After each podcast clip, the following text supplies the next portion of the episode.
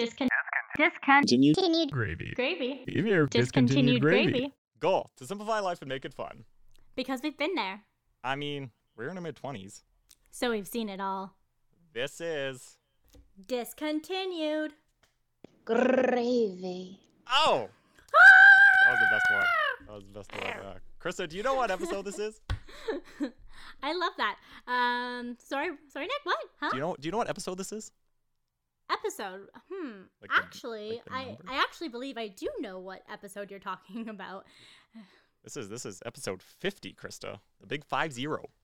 Oh my gosh, how how did we do that? I mean, this is the one episode that like we actually thought about, you know, Yeah. not our anniversary episode, not our first episode, Nope. but 50. Wow, that's a big one. That's a milestone. It took us a long time to be prepared for a podcast, but we are prepared for a podcast because we got the coolest guest imaginable. Miss Hannah Cat Jones. Hannah, how are you? That's so sweet. Um, I'm doing great. Thank you. I'm just really excited to see you guys and uh I this is my first ever like legit podcast interview. So I feel I feel special. Thank you. Yeah, I mean, you're basically our first guest, so I, we feel special, Hannah. Yay. Everybody's special. We're all special right?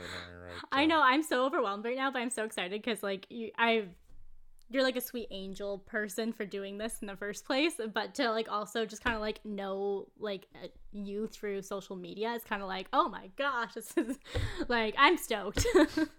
Wait until you realize how tall I am. Like if we met in real life, a lot of times people don't realize like 5'11 is really tall and I have 5'11 of me. That's such a weird way to say it. No, I'm 5 feet and 11 inches of of a person. And so when I meet people, especially I teach acting to kids and uh, it's really taken off during uh, quarantine and after it's just kind of snowballed and I love it and it's so much fun. But then I like when I get to meet them in person, some of these kids I've been working with for like six months or even a year now, and their eyes get so it's almost like I see terror. like they're terrified at how tall I am. Like they think I'm gonna like step on them or something. It's like it's just really funny when people realize that uh, I'm not the average height. So you're 5'11. It's a lot. It's big. That's tall. I mean, really yeah, tall. it, it is. I and mean, I, that's flats. I don't really like wearing flats. So I'm usually wearing like the only flats that I can manage are my Adidas like running shoes. But mm-hmm. other than that, I have to be wearing like I love boots. I love platforms. I don't know. Maybe it just makes me feel like a little less. I don't know. It's hard to explain. It like helps me cope with my height because it's also very a lot for me to handle. Well- Being so tall, pants never fit right, and it is it is like the bane of my existence. Like I'm constantly I'm constantly trying to like reason with people like these are not capris. They're just pants that don't fit me right. You know, it's really hard to find pants that are long enough. that that's understandable. And from what I've watched on TV, you seem taller than everybody else. But now I'm thinking all those people were a lot shorter than I thought they were. yes especially Raini Rodriguez and um and Laura Marano. Yeah. They're such cute petite people. and I remember little people. And I remember the first time when I went to a table read, I was just starstruck by the whole crew and um the first table read that I went to for Austin and Ally was my first table read on a TV show ever. So being on a Disney Channel show and meeting like all these celebrities um, in the same room, it was like a lot of star power. You know that energy that you feel like just being around someone that you see through the TV screen, and all of a sudden now they're in person with you. And Laura Marano came to shake my hand, and I literally was like pushed back by just the amount of she's so so sweet and so like her energy was just so strong that I like my tall gangly awkward self fell into the lap of one of the writers oh, oh wow. and everybody in the room started laughing they were like that's something your character would do and I was like booked it. You're like, does that mean I got it? Huh? You guaranteed the Like, spot. did that on purpose. yeah, you nailed the spot of Carrie. Mhm. But um, anyway, um, how are you doing? How how's your how are you feeling right now? Um, you know, it's like mixed emotions because uh, I got, you know, I I've re kind of I'm re-engineering my brain. Oh, Whoa, yep, that's a lot of work. it is a lot of work. I'm kind of holding myself more accountable to do like some internal stuff and it's weird. It's like you open up the hood of your car or and you start kind of like messing with little things to try to fix it and then at the same time I'm like I don't know how to fix a car. so I'm like talking to a therapist, um BetterHelp. It's great. I like, you know, there's some things that have happened through quarantine that have like totally shifted the way I operate. Like I love using uh, Zoom for meetings and like it's so convenient to have this conversation in my like in my living room. I'm not wearing pants. facts. Honestly. I mean, you know, I gotta do what you gotta do. I, I feel her. It's fantastic. I got the best of both worlds right here. You know, party down below, business somewhat up top. Business on top, party know. down below. Yeah, okay. I mean, I'm doing the same thing basically. No, pants don't fit me right, you guys. I gotta wear shorts. I feel that honestly, like on an emotional level. I feel that. You feel Yeah. like that, but yeah, no, like therapy's been really interesting because I do a lot of the talking, and then I think you know it's kind of like I'm paying someone to listen to me. Like I'm not really sure my friends. I love my friends, don't get me wrong, but a lot of times like you might have a problem and uh, like unloading some stuff onto friends can do a couple of things like uh, it can kind of be like a downer or like it can kind of like you know it's not really like fun to talk about sometimes it's just hard um, and i don't like want to rely on my friends to fix me you know? And so then like uh, talking to a therapist has been good but it's just kind of strange because i'm like wow i you know when you talk to your friends about yourself uh, and then they start talking about themselves or whatever like the the conversation it's just interesting how uh, therapy is very uh, expensive yeah, that's for sure. I mean, it's at least really interesting to like you're taking that time to figure out why you do the things or think the way you think and you're deconstructing that. And it takes a lot of time in therapy. Like it's it's going to take some time to do that, but like it's amazing that you're doing it in the first place. But yeah, exactly. It's like, you know what? I don't know what I'm paying for at first. Yeah, like the first session, you know, I did a lot of talking, uh, and then she was like, "Okay, we're done." I was like, "Oh, all right." No, no, my I really love my therapist, and I think the, you know, sh- they have to get to know us. Like that's the important part too. Uh, like they are kind of, you know, a friend in the sense that they need to know like my background and things like that, and I don't know. It's just I'm a huge advocate for mental health. Like that's al- always been kind of uh, part of my journey as an actor too. Yeah, and I think um, you know mental health is just as important as your physical health. And it's like if you don't have one of if you if one of the things is missing from like either your physical or your mental, then it really like can it can stop you from feeling successful in areas of your life. So um, it's been something like I really like. I'm glad that I started, but I definitely was procrastinating on it, and I think it's too because of the expense. That's Mm. un- what's unfortunate about it, you know. And like, if we're gonna go on a witch hunt with anybody, it's like the way that like kind of not necessarily society, but just like how I feel like there's kind of a lack of uh, support from you know media and and like maybe like the radio or the news you know these places that like could kind of talk more about like have you have you checked in with yourself today how do you feel Well, I mean, I think you're right in that sense because like mental health has been like growing, you know, in the mainstream recently. But like for for example, like in Canada and parts of the, you may have heard of it. It's called like Bell Let's Talk Day. Um, and basically, it's like every tweet, phone call, text on a certain mobile carrier. They donate five cents to mental health awareness. great cause. We're starting to learn that Bell's kind of a shit of a company, but um, we both used to work for Bell. It's kind of funny, but um, we've never actually said what company it was, and now you just did. I'm, I'm putting a name to it. But a- anyway, like it's one day a year that they talk about this. It's one day of the whole freaking year that they're like mental health. Go check on yourself. Then January 29th comes around and nobody's talking about it anymore.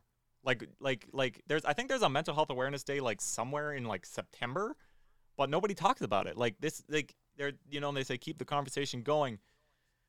Why are we not keeping the conversation going? Like like a simple just like hey how's it going to a friend will help Yeah. Well, and, and I love I've been listening to like all sorts of comedians um and there there's a joke one of them talks about it's like when I ask you how do you feel or how's it going I'm not really asking you like to tell me like and so I think it kind of also is part of um what is that called? Like our culture you know that like like i think it's great that you're saying like let's have a day at least you know once a year that is really focused on like unleashing or kind of taking down the facade. Like social media is really interesting because it's so much about like the instant gratification and validation through likes or followers and and you know views and things like that. And it just i think a lot of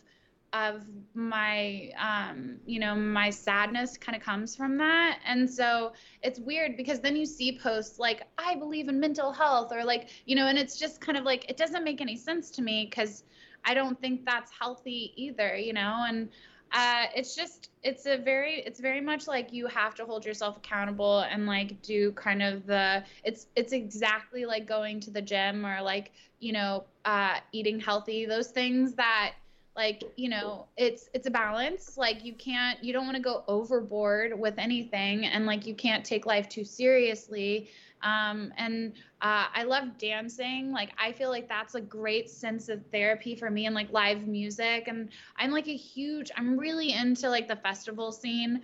And during the pandemic that my world was crushed Yeah. because and like to look at it look backing look looking back on it i'm so grateful and so fortunate that that it was like the worst case scenario for me was that like oh no i don't get to go to a festival and Yeah. dance half naked with glitter all over my body you know what i mean and it's Still fun. Yeah exactly. It's so fun and i think it's too like it's about like the connection and like being you know uh like listening to music with a bunch a group of people and it seems like at a lot of festivals like people are so much more open minded like nobody it doesn't feel like you're getting judged as much about like what you're wearing or how you're dancing how you're acting. Like it's kind of a, a, culture that's m- much more embracing. Um and yeah so I, it's just interesting trying to like figure out the balance between talking to someone and then what I can do like on a daily basis that isn't expensive to uh, take care of myself. And that like the whole like self care I feel like is another thing that's somewhat um, there's a word for it when you uh, use it to your advantage on social media, uh, exploited. Like the whole like hashtag self care. I'm putting on a face mask by this company. You know, it's Yeah. like it's exploited in a sense that then it becomes it, it loses its value and um, the things that are really helpful which we can talk about in recommendations are free and they're completely free and you're not going to get like a bunch of followers if you do it and so nobody talks about these things yeah Yeah, I think it's hard too, like because during COVID, like you said, like uh, all your your social life and was shut down essentially, and that's because you weren't getting your cup filled anymore. You weren't getting filled back up from the other things that you had to go do, so your your battery ran low, and then you you did the best thing possible. You you were like, okay, how can I improve my situation? But I think the hardest part for a lot of people is that first step of like I'm going to actually ask to see a counselor or someone. Like that people think there's something wrong with them as soon as they're like maybe i should do this. And they're like but there's nothing wrong with me. There doesn't have to be anything wrong with you but no one is perfect right? No one. Right. And I like someone else, I heard someone else say this, and that's really when I took the step is that they were saying, like, um, they'd been taking therapy for years and like had really felt like they were, you know, um, fighting it. And the the the sessions that they really didn't want to go to, they were, you know, kind of because their parents were making them go. It was like a lot of, you know, pressure and tension and anxiety of just like having to fix themselves. They felt like they were broken or whatever. And then as they were, you know, going through this process, they started to feel better and um, then they started to think, I don't need to go to therapy anymore. I feel better. But because they were held accountable, um, you know, by their parents, and they ended up continuing to go, they said that those sessions, the ones where they felt actually fine, were one of the like some of the best sessions to look at them like look at what's going on with more clarity maybe not as much emotional stuff going on but like a little bit more uh, just from like you know uh, uh, like a, a balanced perspective. So I think you know it's kind of interesting, like because there's such a stigma around mental health. It's like something that like only if you're really sick should you be getting a therapist, or if you think like you're saying, if you think there's a problem with you, then you need therapy. And it's not that. It's just you know taking uh, uh, taking uh, inventory of sort of like what's going on in your life that is working for you or working against you without even realizing like there's so much that through therapy i've learned like that it just doesn't serve me or suit me or help me and it's been really hard to let go of those things i think that's you know uh, one of the, th- the hardest parts is like letting go of things that are holding me back. And it's weird because i know they're holding me back but at the same time they've like I've let them become part of my identity, you know? So it's it's very interesting and um yeah. now, we talk a lot about, you know, being in our mid 20s and the stuff we've done with our lives and we haven't done like a percent of what you've done in your mid 20s. Like you're in your mid 20s, you're on Disney, you're doing all this cool stuff. Like how were you were you thinking about your mental health in your mid 20s doing all these cool things cuz a lot of people, you know, they assume, you know, they're like, "Oh, you're doing something so cool. I would dream of being on a Disney show. How can you have a bad day being on a Disney show?" Like mm. like that's I like I think it's coming more now where people are noticing it, but like you know, you're you're in your mid 20s. You're still young doing this stuff. And like how did you get through it? Um, I think that the most important thing that's always helped me sustain myself is the emotional support I get from my family, my friends and my dog.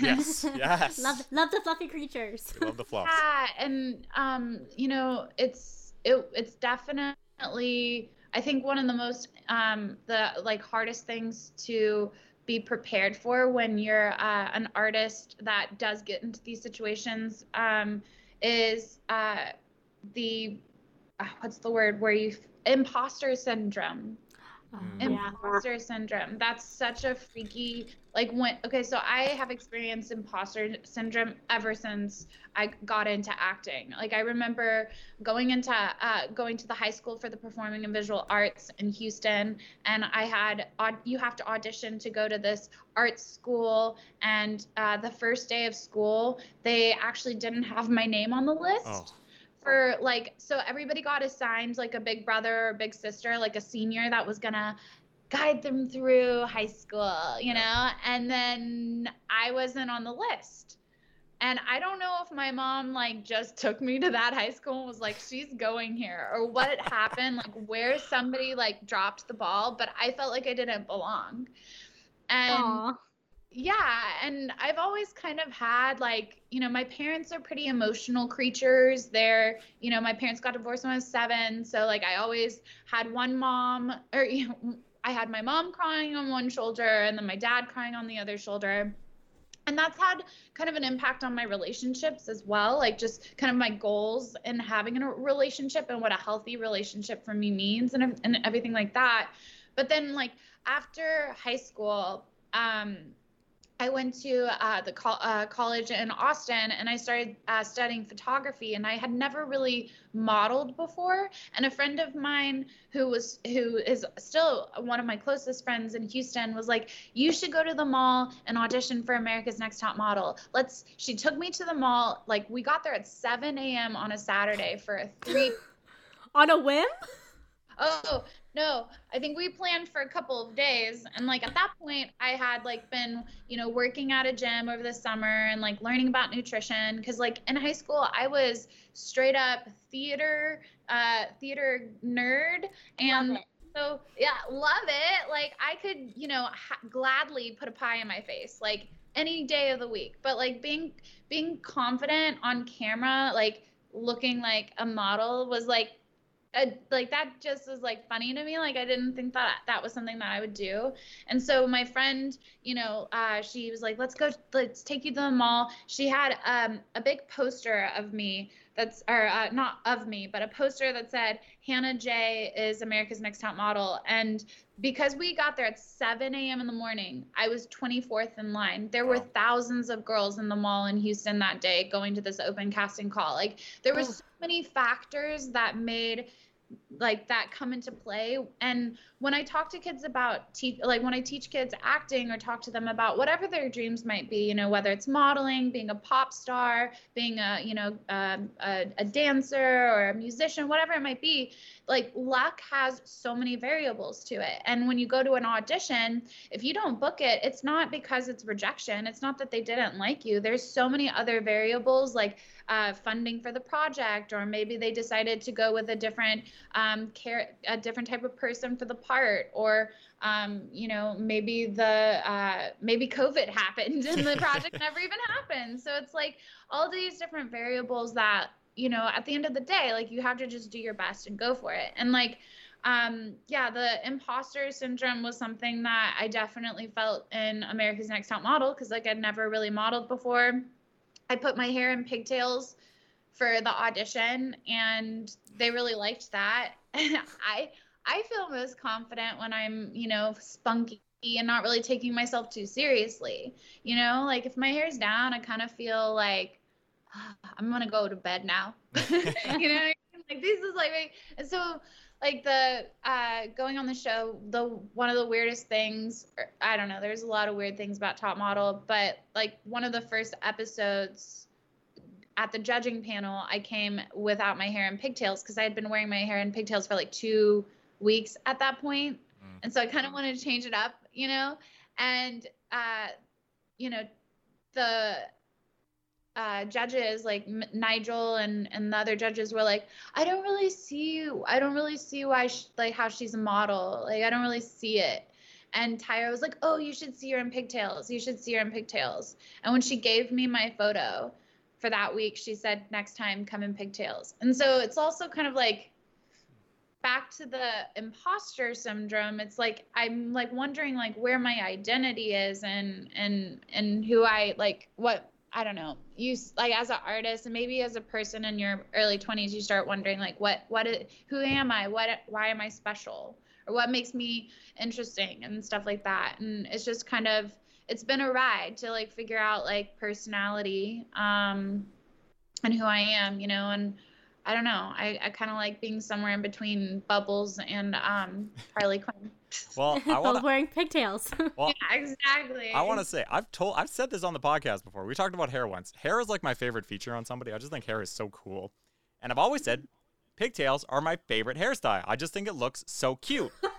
and then all my friends are asking me what kind of pigtails, low, high. I'm like, I don't know, and I always show them the picture of Carrie. Oh, that's funny. Oh my gosh. Because it's the perfect pigtails. That's so cute. Well, like I, my so my dad's a hairdresser. Growing up, oh, okay. I was always in my dad's hair salon, and I just loved playing with hair. So I don't know. It's like it's fun, and uh, yeah, I like I, I I like doing all different types of hairstyles. But the easiest go-to for me uh, especially if I haven't washed my hair in like five days, which is normal. For blondes, yes. Yes. And a lot of people try to make you feel bad about not washing your hair. I take a shower every day. Sometimes I take two or three, but the hair doesn't get cleaned as often. and so like putting it up or in braids, things like that is just easier. Um, and yeah, now we're talking about hair, which is so funny. I love it when I talk, I love talking about uh, hairstyles and coloring hair and, and, cutting it and all sorts of things. I love talking you, about hair too. You must have been so scared on Top Model though, because like they do some crazy things with the hair there. Were you were you scared that they were gonna either like destroy your hair somehow, especially since your dad's a hairstylist? Like I would be having anxiety. Like oh my gosh, yes. Oh my gosh, I totally thought that they were going to like shave my head. I mean, I I saw they it. would though. They would. Yes. I mean, they, they that was like a missed opportunity right there because I would have totally had a meltdown. It would have been a very dramatic episode for me. Um, but I think they got enough of me having an anxiety attack when they put bees on my head and we had to like model with bees all over our body. What? Uh, and the the other thing too, like I so anxiety is interesting. Like going and I jump around a little bit. I don't know. I have like a, a very different attention span to most people. This is Um, and I am not medicating myself. So here it is. Um, Unfiltered. right, exactly. But um, I like the anxiety uh came out like my anxiety really started to show when I was on America's Next Top Model. The impre- the the pressure of being on that show was uh, very intense, and the very first episode, uh, they tricked us. Like there were 30 girls that showed up to LA. They'd flown from you know all different parts of the U.S. for the like final week of casting, and they gave all 30 girls an envelope, and they said whoever's uh, picture is in the envelope is going to the house, and whoever's picture isn't in the envelope is going home. And I opened up my envelope, and guess what? It was blank. Why? Why do they keep making you feel like? Ugh. That was week one.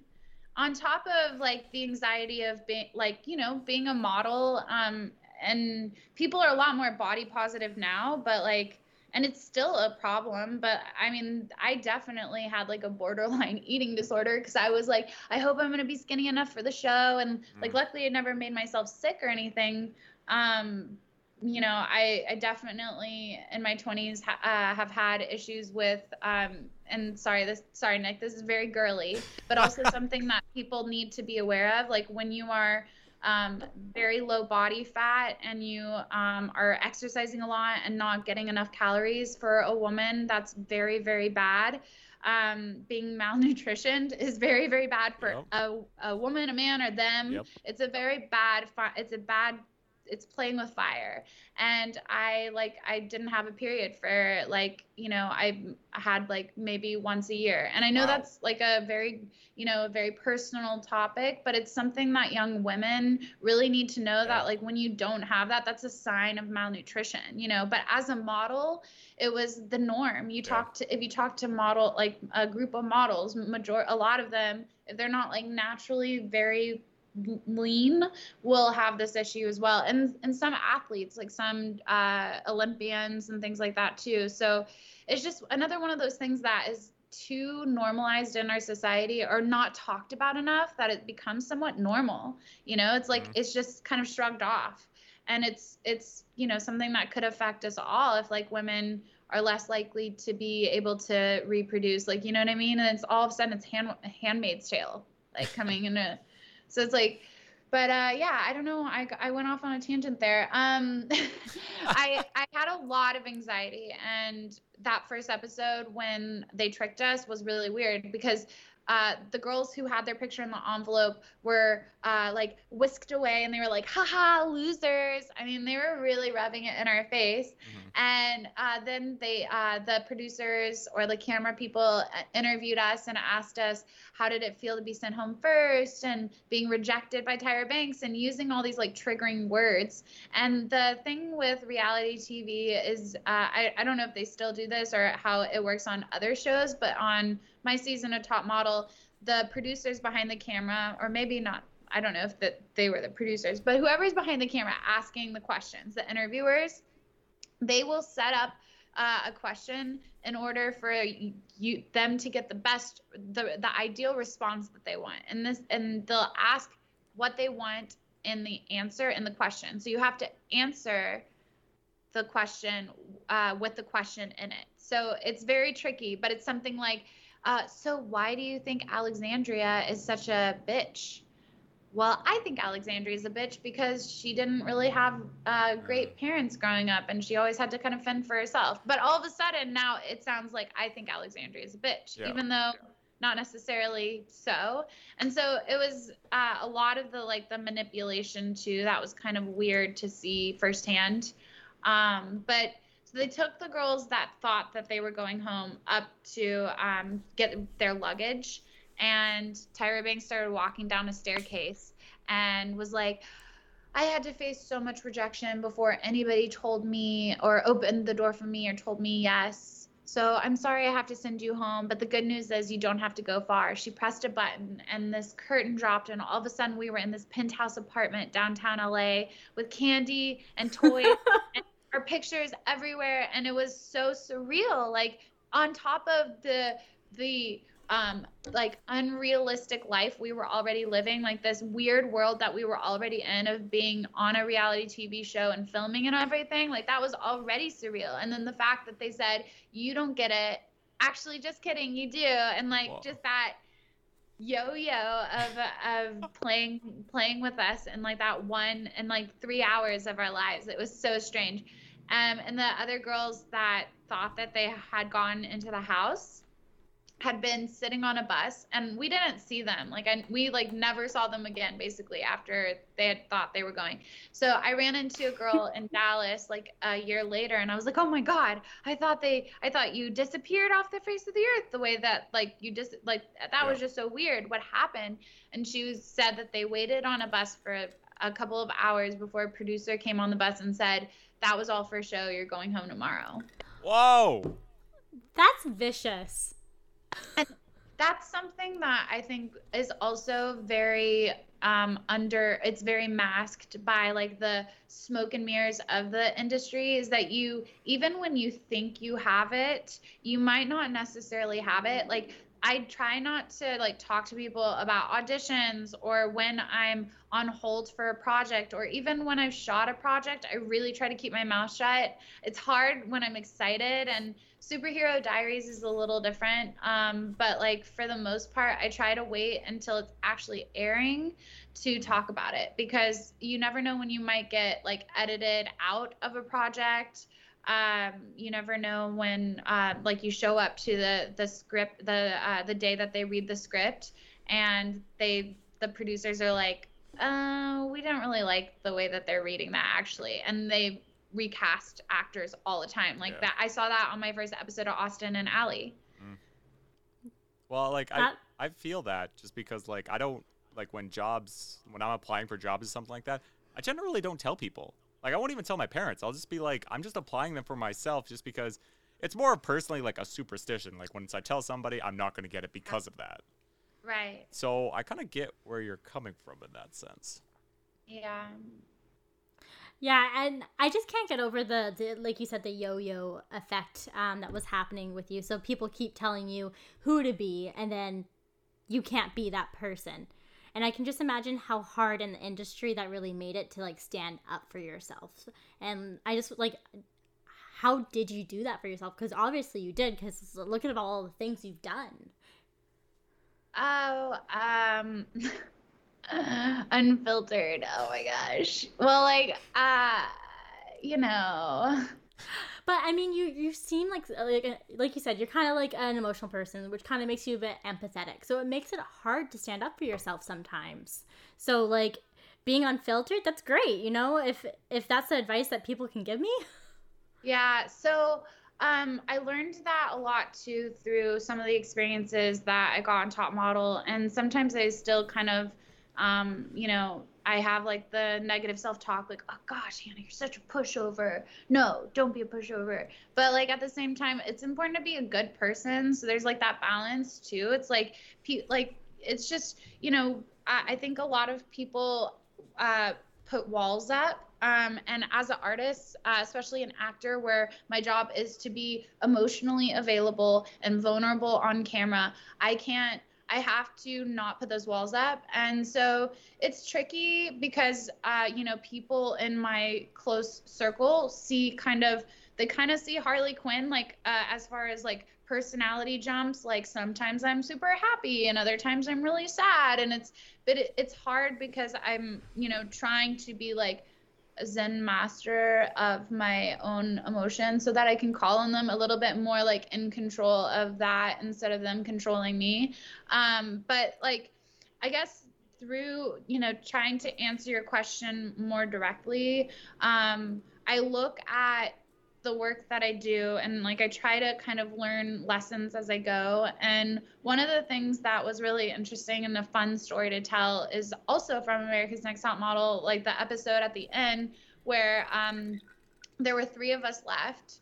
And I never ever thought I would be in Morocco filming America's cool. Next model. It was amazing. And at that point, I felt like I had won because, uh, you know, I just I was on cloud nine. Like I, I at that point, it's like kind of one of those situations where yes, I I want to make it all the way to the finale and be like the America's Next Top Model, but at the same time, I was like, gosh, this feels so good to like have gone overseas with the show and like yeah. have you know to have to have made it through all of the challenges along the way you know doing a fat doing a, a photo shoot on a, on a landfill and actually seeing what a mountain of trash looks like, um, which they exist. And you know, it's it's definitely had some impact on like how I've tried to become less wasteful. Um, I still have a shopping problem that I'm trying to keep at bay, but um,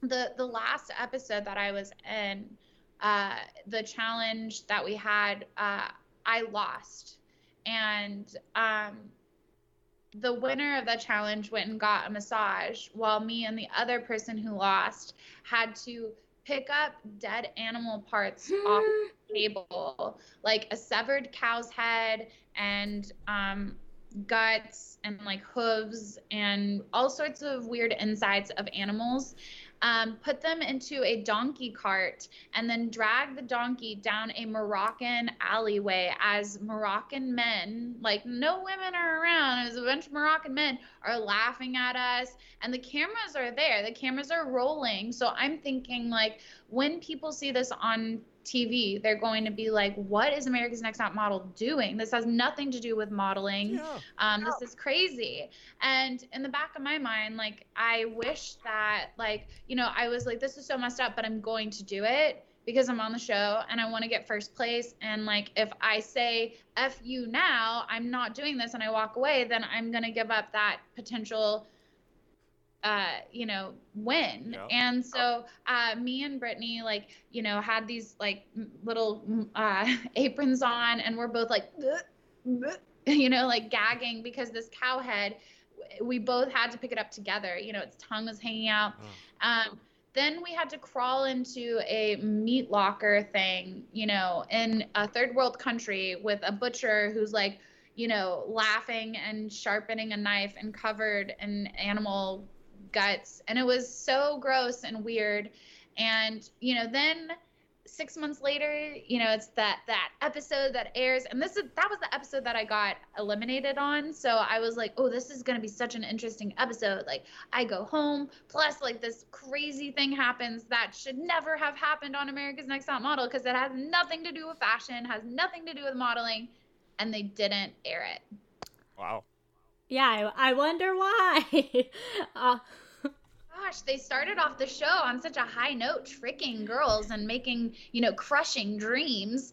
And the this like the finale, wow, it really, you know, it would have been just so much different had the show been uh, edited differently. And you know, it's what's funny too is people always ask me like if when they see the show and they don't know me personally, you know, people online, they're like, Hannah, are you really as much of a crybaby as they made you look like on the show? And it's just when you when you take three days to film one episode and you have to squish that into a 30 minute episode, what do you what do you think's gonna happen? Do you think that they're gonna make everybody look like they're always in a good mood, or do you think that they're gonna take uh, people having meltdowns, people having cat fights, uh, you know, people I don't know, eating eating lots of cookies.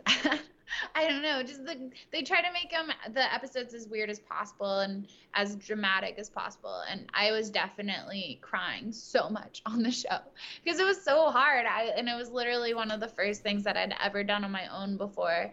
Um, and yeah, I don't know. Like as far as trying, I really, Kristen, I wish I could answer your question like a little bit more. Um, honestly i think you kind of did though. You pointed like at certain things that like i i kind of picked up. You're like just noticing you know like you noticed that that was messed up. I think just starting to like take the time and be like hey like i should have stepped up there. Now next time if you're ever put in a situation where you feel like you're getting mistreated you're probably going to stand up and say something because you know at the end it's not going to be worth it. Right. And in hindsight had i been like no F you guys, I'm not doing this. The worst thing that could have happened did happen. I got eliminated, you know? Yeah. So, uh, and in hindsight, getting eliminated that episode was the best thing ever because the two finalists got all of their hair chopped off. Oh, things happen for a reason. Yes. What? So Tyra was like, okay, the final challenge. Any super uh, a supermodel has to be able to rock any haircut. So both of the girls got all their hair cut off. And Brittani, the winner, looked like a pixie. She looked super cute. And Molly, I was like, dang, you look kind of cute, like Justin Bieber cute. You know what I mean? Oh. I was like, I didn't know I'd have feelings like that for a girl, but that was cute. I was like, okay, and yeah. So I, I mean, it was a very interesting um, finale to the show, and I um, I remember one of my favorite things was like being back in Dallas, Texas with my grandma who saw like, you know, little Hannah on TV and like, you know, you you make your grandparents so proud when like they see you do stuff like that, you know? And so I awesome. went to the, yeah, I went to the grocery store. She was out like uh, grab she grabbed the car and I came back to the car and I'm walking in front of the car and I get into the driver I uh, the passenger seat with her and I'm like, "Let's go, grandma." And she was like, "You walk like such a model now." Oh. and it's like those little moments where like I, that's where family or people that know you before you're successful and stick through stick with you through your success are so important because they're like kind of mirrors and can help you with like you know some of the things that come with all the pressures of the industry. Um, and my you know my grandparents were always super like you know um, supportive and in like getting me acting classes when i was a kid and stuff like that. And so that that's what uh, is kind of the payoff um, it's not like winning the show, but like getting to, you know, my grandparents getting to see that. It was fun. Um, that that'd be pretty cool. I, I feel like that would be a pretty cool feeling. but uh, you mentioned earlier the how it was a little different with the thing you're doing now, which is superhero diaries. Why is it different with this uh, now? I I'm really I'm really grateful to be part of this. I met uh, Scott uh, one of the producers of the show a couple years ago at Sundance, and um, it was just like the way it's all sort of played out. I feel like um, he's given me a lot of freedom with the character and also kind of input on, you know, the storytelling. And so I feel like I have a lot more um, involvement than being an actor to to him and, and the project. It just feels like we're a family, and that's uh, also really just a good sign of collaboration. Uh, and that's something that I felt a lot on uh, on um, Austin and Ally was, uh, you know, the the four main characters were like family. You know, they'd been working on uh, the show uh, since they were a lot younger. You know, and like the the years that they were on the show were very formative years for them, where they went from kind of like you know young teenagers to like 18 year olds. You know, that time in your life is so so important for anybody that age but for them to be on disney channel. And then you know i came in with that and i definitely didn't tell anybody right away but as i got to work with the costume designer and um, you know this is something that i tell kids that i teach acting to it's so important to be involved with like creating your costume and creating the character from the outside. And so i just feel like you know, it, it feels uh, really real to me with uh, Superhero Diaries in that sense as well, of just like the connection with the people I'm working with to, you know, it is business at the end of the day. And if, if Harley Quinn, if I, I get cut as Harley Quinn, I'll be sad.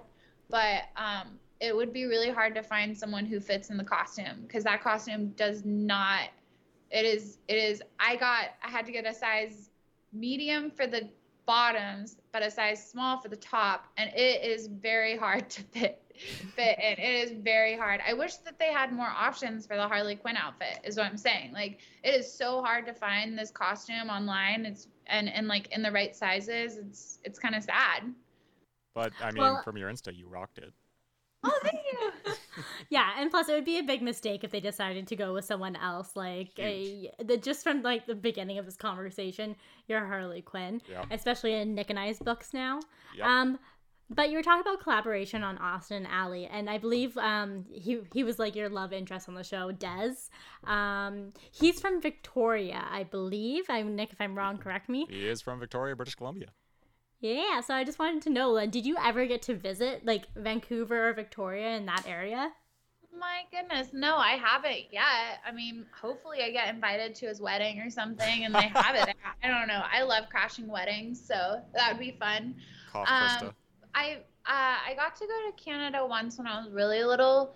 Um, but I I have some friends and I always mess up where they're from. I don't know if you guys know Josh the the genie, the blue genie he like plays a genie and he does like make a kind of make a wish sort of stuff but he's from canada. In the in the show uh, austin and ally?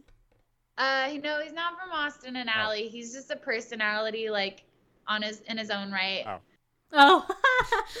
Literally looks like he has a blue genie outfit. Uh i think if you like googled or went on instagram and and looked for like i am a genie or something like that you might find him uh, but he's like full on blue and and he's from Canada. I love Canadians, but it's been a minute since I've been there. Well, I'm gonna formally invite you to Vancouver whenever y'all want to come over, and we'll do a live podcast.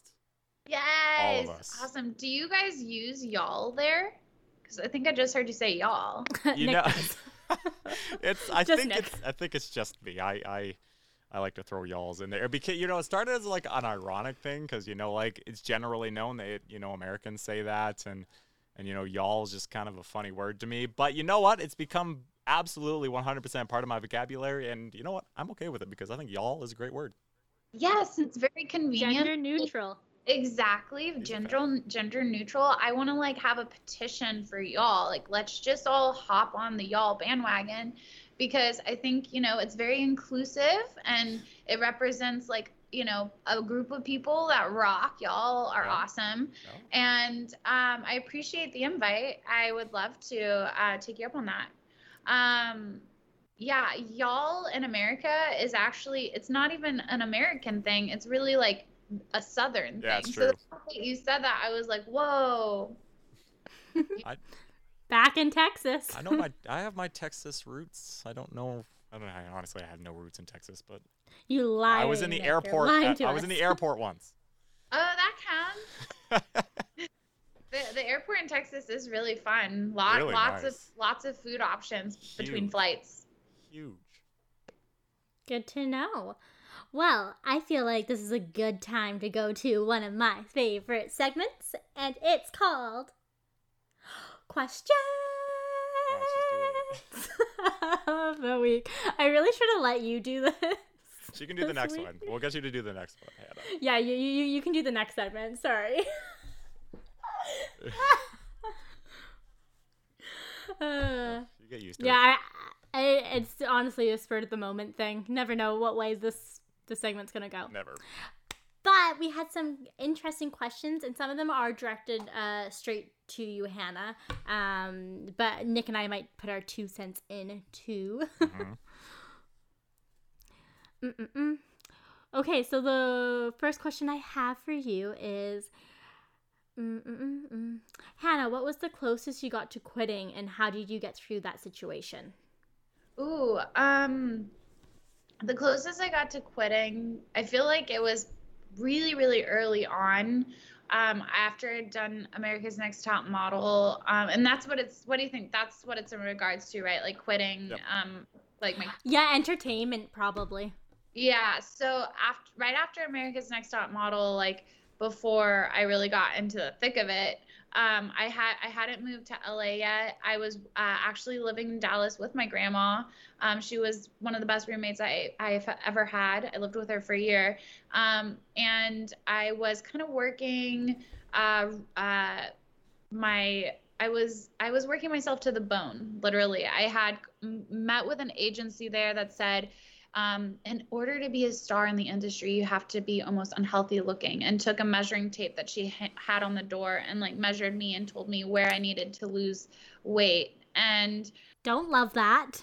don't love that. That's not true. Every everybody listening out there, you don't have to be unhealthy looking to be uh, absolutely amazing Nope. you are amazing you are amazing when you're healthy that's the most important thing is to have your health um, but i was really impressionable at that point because i had given up college and relationships to uh, pursue modeling uh, in hopes of getting my foot in the door with acting. And so I was not eating a lot and working really hard at a gym to kind of, uh, you know, make money to move out to LA and was still like, I you know, taking, doing photo shoots for my portfolio, but nothing had really happened yet as far as booking work. And I was really sad, you know, because I, I think at that point I was like, kind of basing my happiness on on my success, which is also not something that um, anybody should get in the habit of doing. Happiness doesn't really come from um, you know you know being successful is important to you know reach your goals and that's a great feeling but happiness is something that you should you know strive for um, and just like sitting and breathing you know that's that's happiness is is being alive. Um, Yes. and when you're unhealthy looking that is not gonna be there. Happiness is not gonna be there right? So um, I was on the phone with my dad crying. Uh, he, I'm very close with my parents, and and my dad is someone that I can always call, and he'll give me some pretty um, pretty bad advice. but Gotta always have that though. Yeah, yeah, I'll always have his advice as, you know, even though sometimes he's like, Whoa, what do you want me to say? I'm like, Dad, I need you to say that everything's gonna be okay.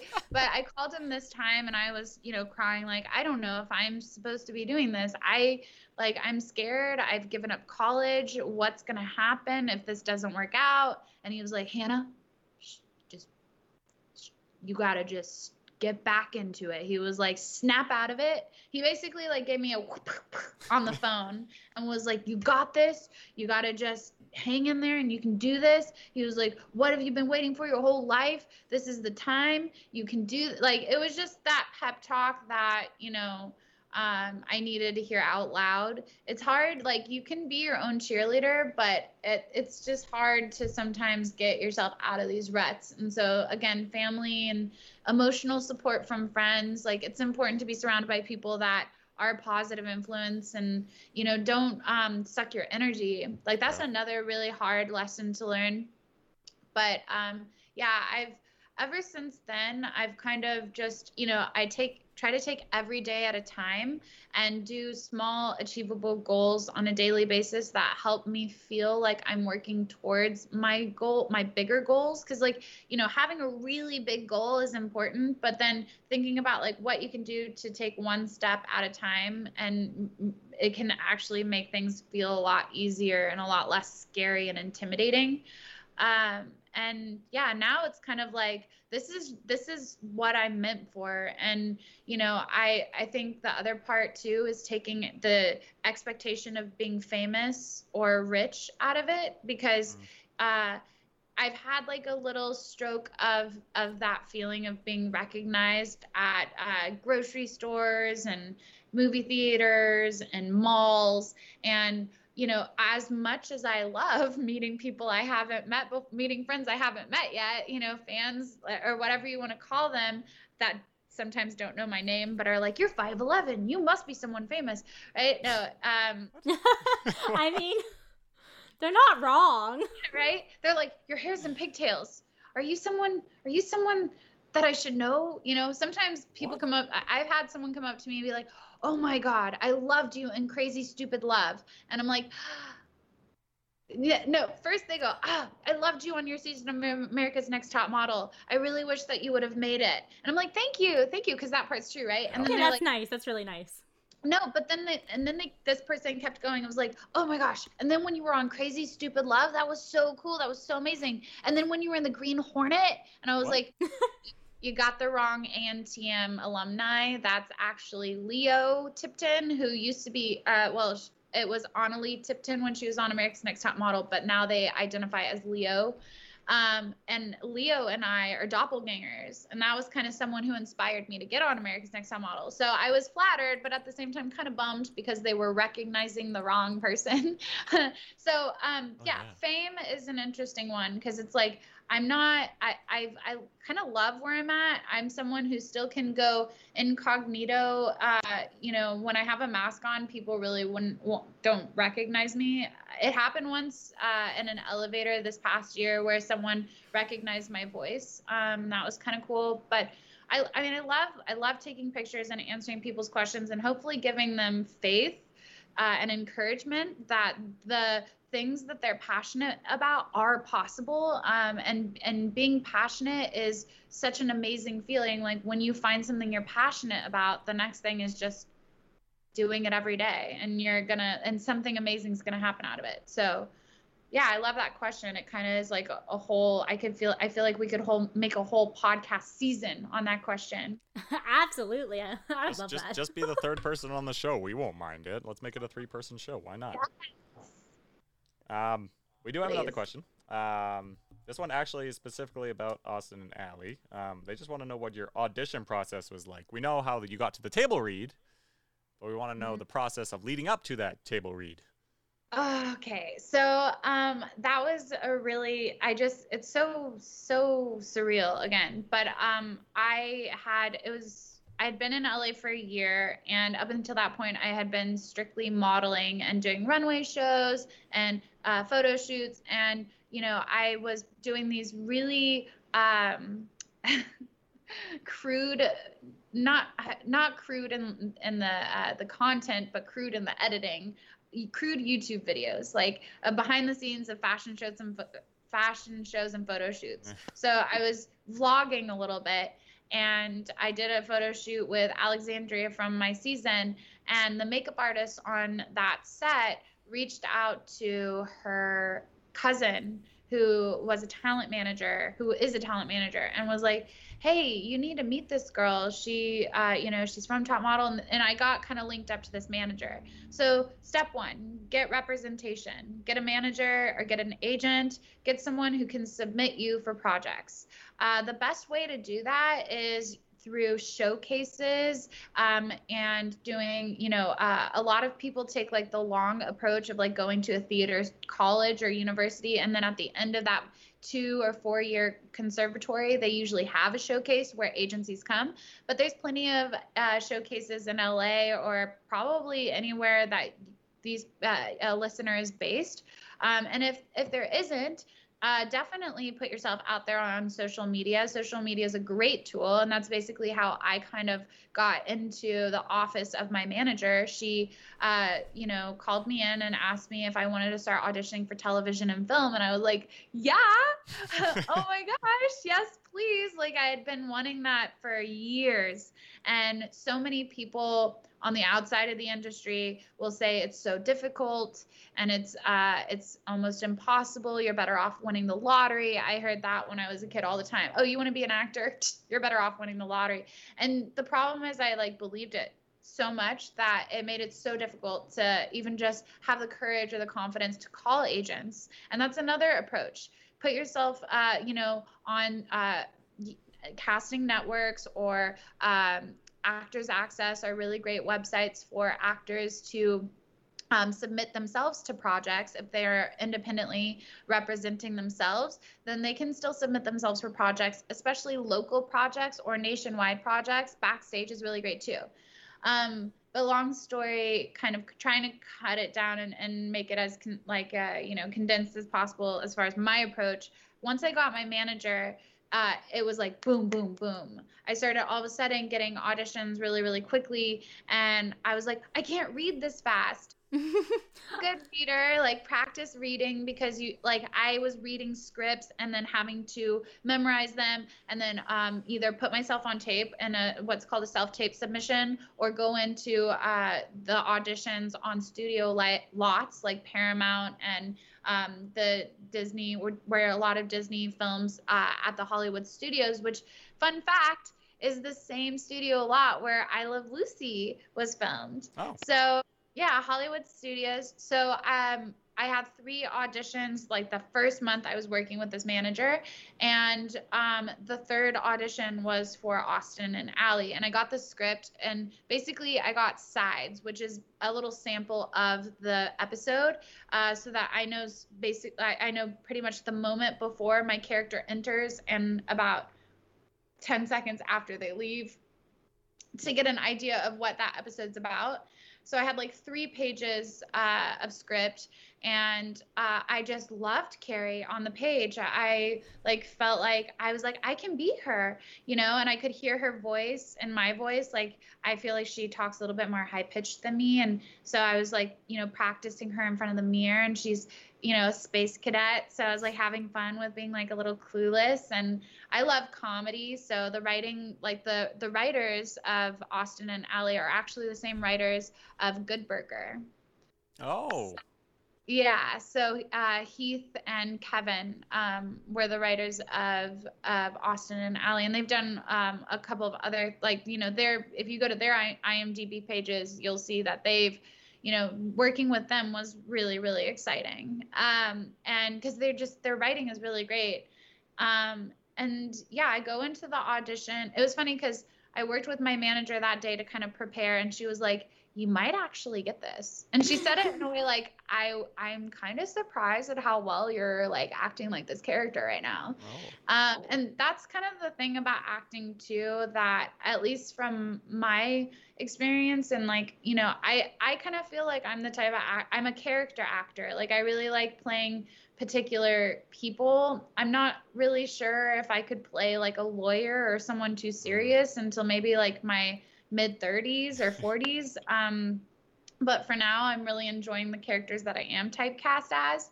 Uh, and I go into the uh, elevator um, at the studio lot where they film like Liv and Maddie and all these other really awesome Disney Channel shows. And as I get in the elevator, there's a lady who's also going to the same floor as me. And for some reason in my mind, I'm thinking that she's there for somebody's audition. Like maybe she's someone's aunt or like a family member because she just had that like very warm vibe about her. So we start talking about blueberries being on sale at Vons. Out of all things. I know. I was so random and like just I was trying like the I like to play my character leading up to my auditions or leading up to the days on set. I like to be in character and somewhat of a method actor in that respect. And so uh, I was just like bubbly, talking to her about blueberries, and then uh, we get into the casting, like the waiting room, and I go to sign in, and she walks into the casting director's office, and she pokes her head out again. She's like, "Oh, you must be auditioning for Carrie. And I'm thinking, oh, you must be the casting director. Like, I had no idea that my audition had basically already started.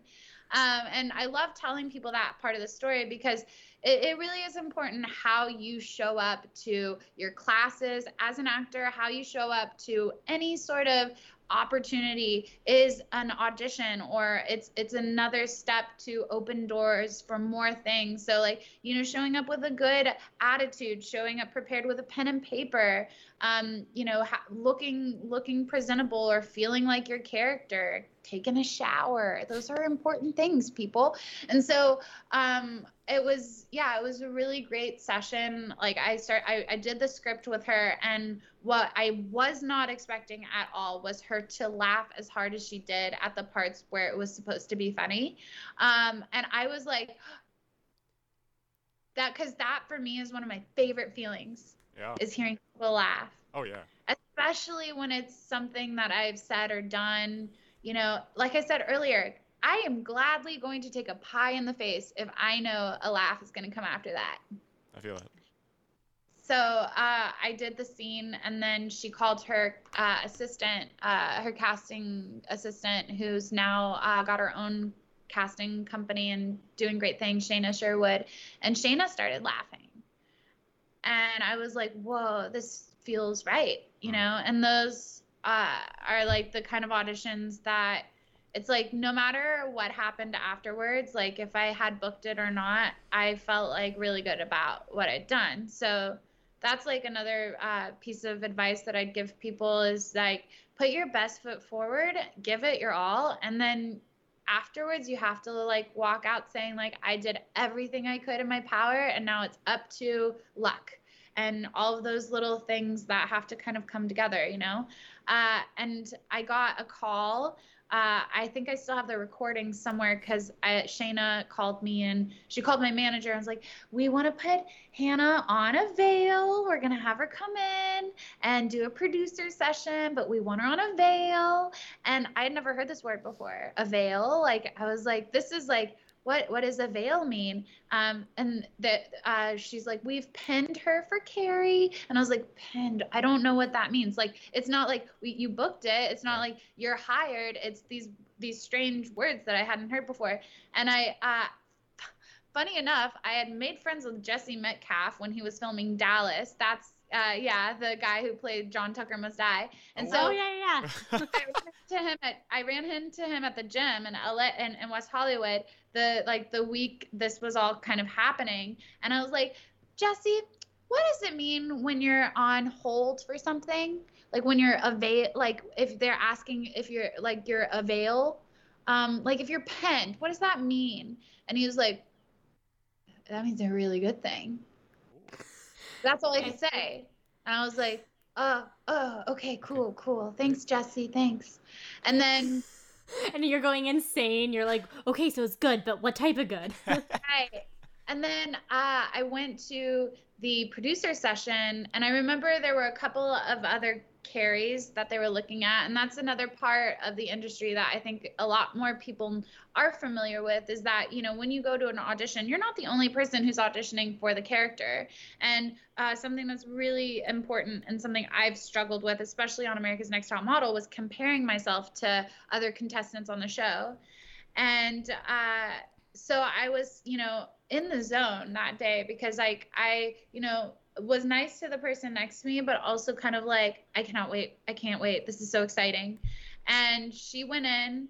Oh, no, no, no. I went in first. She was really nice. I went in first. And it was like a, a very small room full of people producers, uh, Kevin and Heath, the writers, uh, Craig, one of the, uh, another writer who also directs, uh, the writer for or the director for that week, um, the casting directors, and then like the big Disney producers, like the people that are really like running the show. Uh, and so I remember walking in and, and hearing one of them go, and I was like, "Ooh, that feels like I think that's a good thing." Um, and then I did did the scene, lots of laughter, and like I kind of had added uh, something right at the end. And that's also something I recommend for people is like you want to stick to the script um, as an actor. You want to like stick to what's the words that are on the page. You want to respect the writer's work uh, and add to it with your character with your physical self with your um with your wardrobe or physical you know the the physicality of the character and the and the mental stuff like the thoughts that you have as the character. Um and, and it's all supposed to support the script and not distract you from the story. So like when it comes to like wardrobe and stuff like that it's just like maybe a color or like one accent of the character that really helps you feel like that. And then at the end, like my last line for the audition was, um, that's why they call me the love robot. And then I did like the robot off, like beep boop, beep boop, beep boop. And I think that it really, you know, it felt like it re- went really well. Yeah. Um, and then I had to leave the audition. And it was funny because the girl that was going after me was like, because they had, it was a really good audition, lots of laughs. And they were, she was just like, I could tell she was like, I gotta follow that. And I was yeah. like, oh no, I know that feeling. Um, and like later, I was at a a, a dressing. Uh, I was in a dressing room, like trying to just like get my mind off things by going shopping. Uh, and my manager called me, and she was like, "You booked it." and I just like dropped to the floor. I was like, this is Yay! so yeah, it's um it's funny like I, I had an acting class right right before this. That's why we had to kind of push things back. And one of the kids in class was like how many auditions did you have to go on before you booked your first your first role?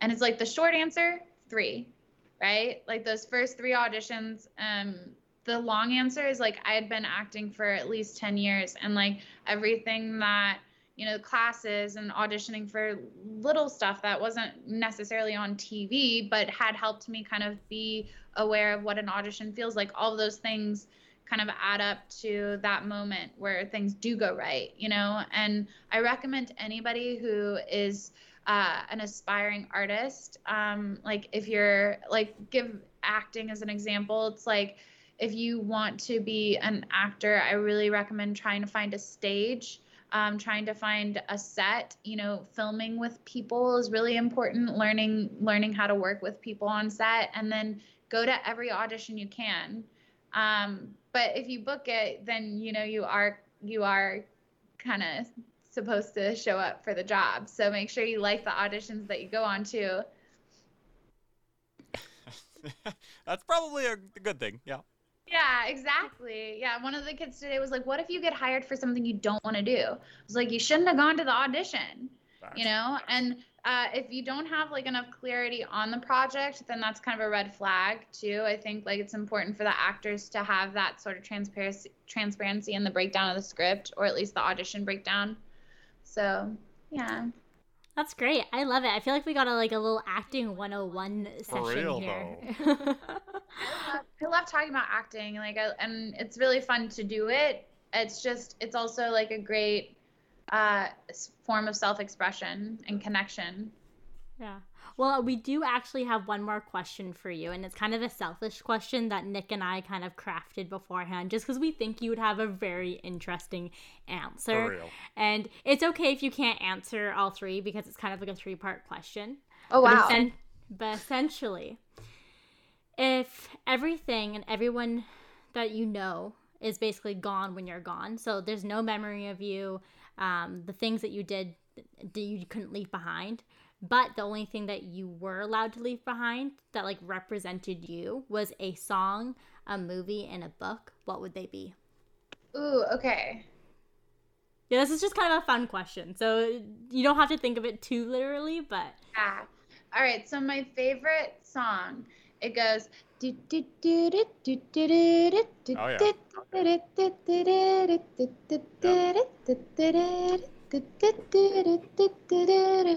Oh I would love that song to be like. I love that song, but I can't. I think it's Suzanne Vega is the uh, the artist. I know the song. I don't know the title or anything, but yes, I know the song you're talking It's about. such a right, like it's such a like catchy. There's something about it. If you listen, uh, it's something cafe.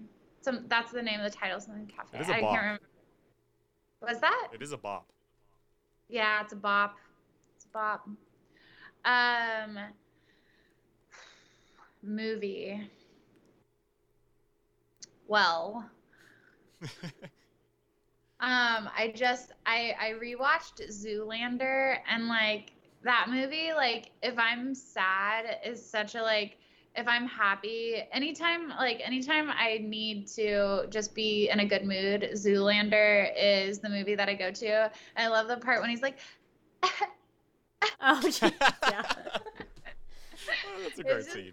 There's so many like funny you know a lot of times movies like will uh you know kind of heighten the version of of reality. Like they like everybody you know when somebody makes um how do i explain it? You know when it's like oh it's so hollywood or it's so it's so dramatized you know? It's like an elevated version of the story. But like zoolander there's so many things that people do say in fashion like oh he's so in right now. Hansel he's so in right now. Like it's just so funny like how they were like so on point and like making fun of it. But it was like it's like actually what people say and do. And like yeah i just thought it was really funny. That's hilarious. um and then book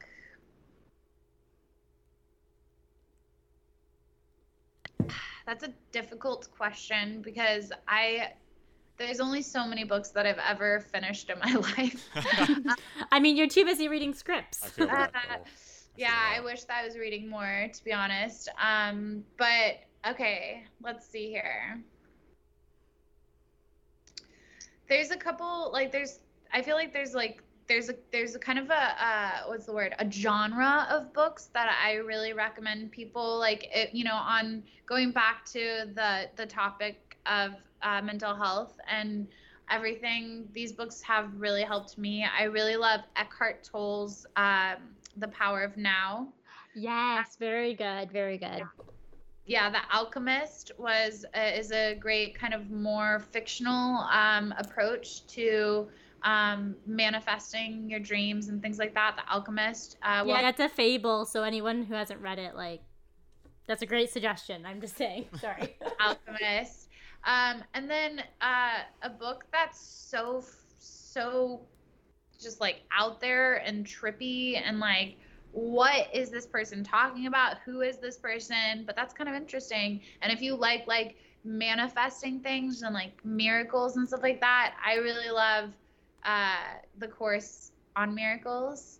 Um, it's a very big it's a very thick book and a person was basically like uh, they kind of was like they were like downloaded information and then they put it into a book. So it's like it's kind of got this really interesting uh, voice to it as far as like it's not necessarily the writer who's saying this is what i've written. It's like something that she felt was sort of carried or sent through her um, and so I, I really like I like the topic, and um, if that one is too thick of a book, because I didn't finish it, I would recommend Marianne Williamson's uh, books that relate to the Course of Miracles. She kind of breaks it down too. So Marianne Williamson is is amazing. Great. I love that. And I feel Good like it takes us perfectly into our last but Nick's favorite segment. Is it your favorite segment, Nick? I'd say so. I enjoy this segment. Hannah, would you like to introduce it? Is it recommendations? This girl gets it. She gets it. See, the problem is, is that I'm never gonna be able to do that because I can't roll my tongue or R's or anything. And now I'm just gonna be trying to do that for every episode next. So I'm sorry, everyone. It's so she just set the standard, and I Yeah, just, it's up here now. No, I, Krista, I really want to hear what your what your attempt at rolling your tongue No. sounds like. Please, yes, Krista, do it for the podcast. What? Try to finish the word though. Oh, Recommendations. yes, that, That sounds is great. Phenomenal. Yeah. uh, Phenomenal. Yeah, that's awesome. That's nice. uh, Hannah, would you like uh, to lead us off? Do you have your recommendation? Recommendation. Recommendation. um, so I think uh, one of you know I, I kind of teased it at the beginning. Uh, a free piece of advice. You don't have to go anywhere to get this. Is breathing, and it's so simple. We we're supposed to do it autonomously, but it has so much power to it. I mean, without breath, uh, what happens to a human being? They're, you know, it's like a fish out of water, right? Yeah. So I I think breathing is really important. Um, so something that I really like to do with people is breathe together with them. So I'll give uh, us the opportunity with our listeners I oh, love, I love this. this. Yes, to experience the power of breath, um, we're going to take three deep breaths in together. So when you take the first deep breath in, I'm going to count you down and I want you to hold for a second at the top. And when you release, you can actually make an audible sigh if you want, like a, you can make a sound on the way out. I remember this. Um, but I would just recommend um, breathing as deeply as you can and holding it for a second at the top and then releasing. So on the count of three, we're going to take a deep breath in. One, two, three. Breathe in. Hold. And out. Good. Two more times. One, two, three.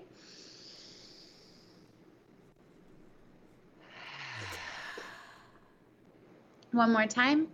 One, two, three.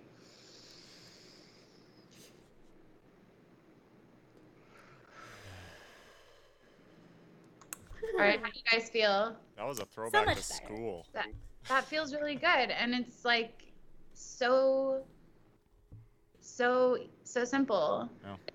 Little Um, and it kind of like for me, I think a lot of my lesson that I'm still learning every day is that things are way more simple than we make them out to be. So like when I get anxiety and, and or frustrated or I get down on myself and things like that, it's just the process of overthinking or getting stuck thinking about one thing in particular.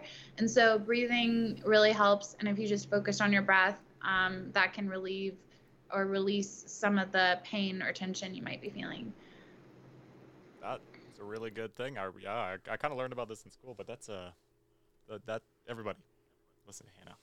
It's like a it's like a daily uh, like recommendations like it's like a daily reminder too and that's kind of going back like when you when we talk about like talk about mental health or like be aware of it it's just kind of that being aware of presence you know? Like everybody has their uh this the something that's giving them life. Their body is is moving and seeing and feeling and hearing and touching and and smelling and tasting and our, our senses like are alive you know? And i think we have overcomplicated life so much with uh, status and success and uh, the superficial you know outside features and things like that and it's just like we're you know miracles being alive and being here and once you like harness that energy in yourself you realize you're capable of anything you want to accomplish.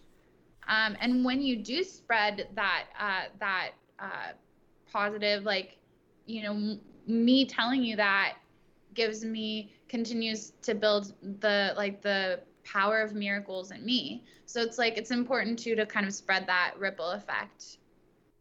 I love it. It seems simple, but it's just like one of those things. Yes, I love that daily reminder. And now next time when we do recommendations, it will be in the back of our head. Like, oh yeah, we, we need to remember to breathe. Implement it every podcast. for, for sorry, Nick. We'll, we'll implement it in every podcast.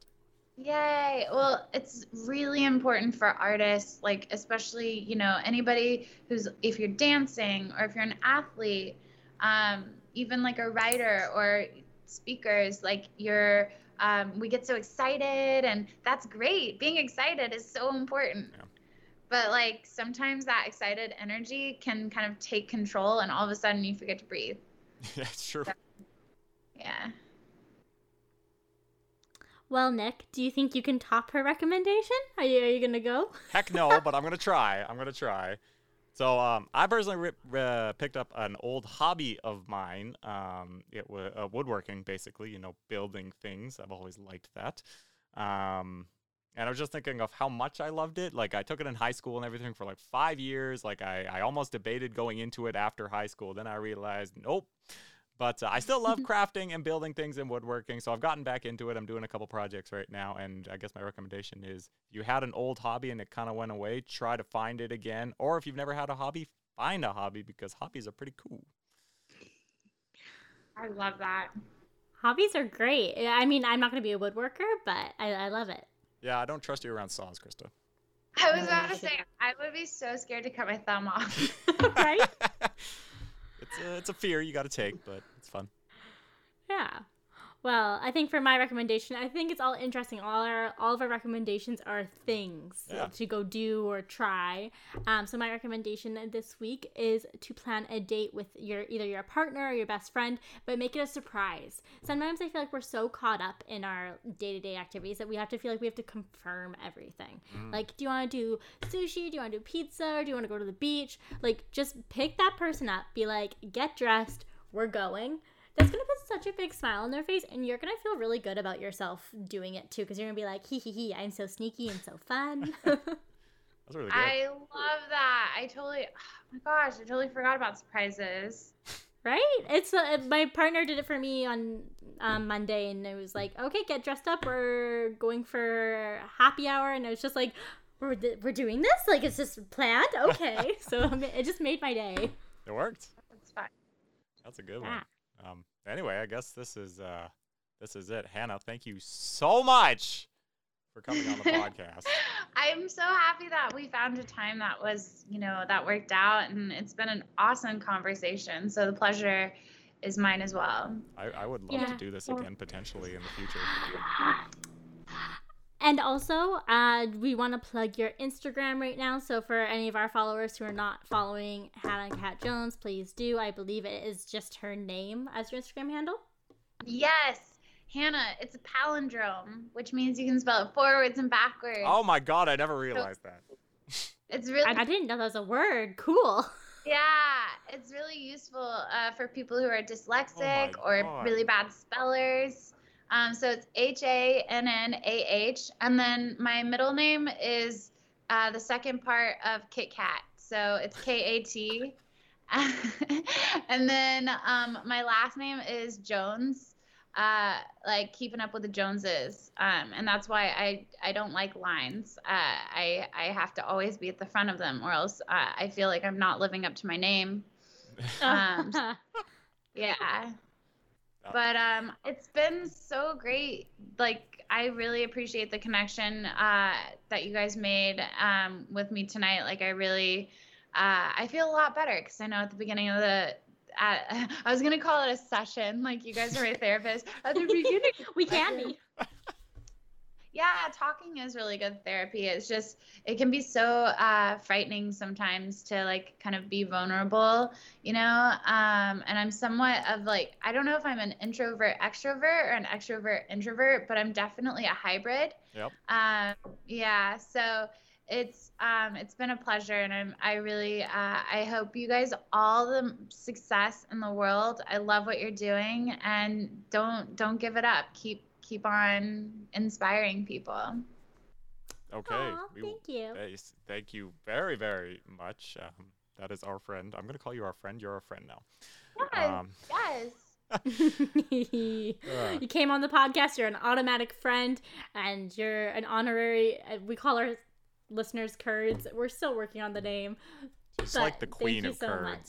Oh, thank you. Thank you. Honorary what?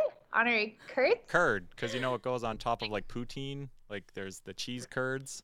So we. She's American. I love that. That's great. That's a good one. Yeah, It's nice, we're- short and sweet. We're pretty Curd. we're pretty hilarious. But we'll be back at it again with more discontinued gravy next week. Talk to you later.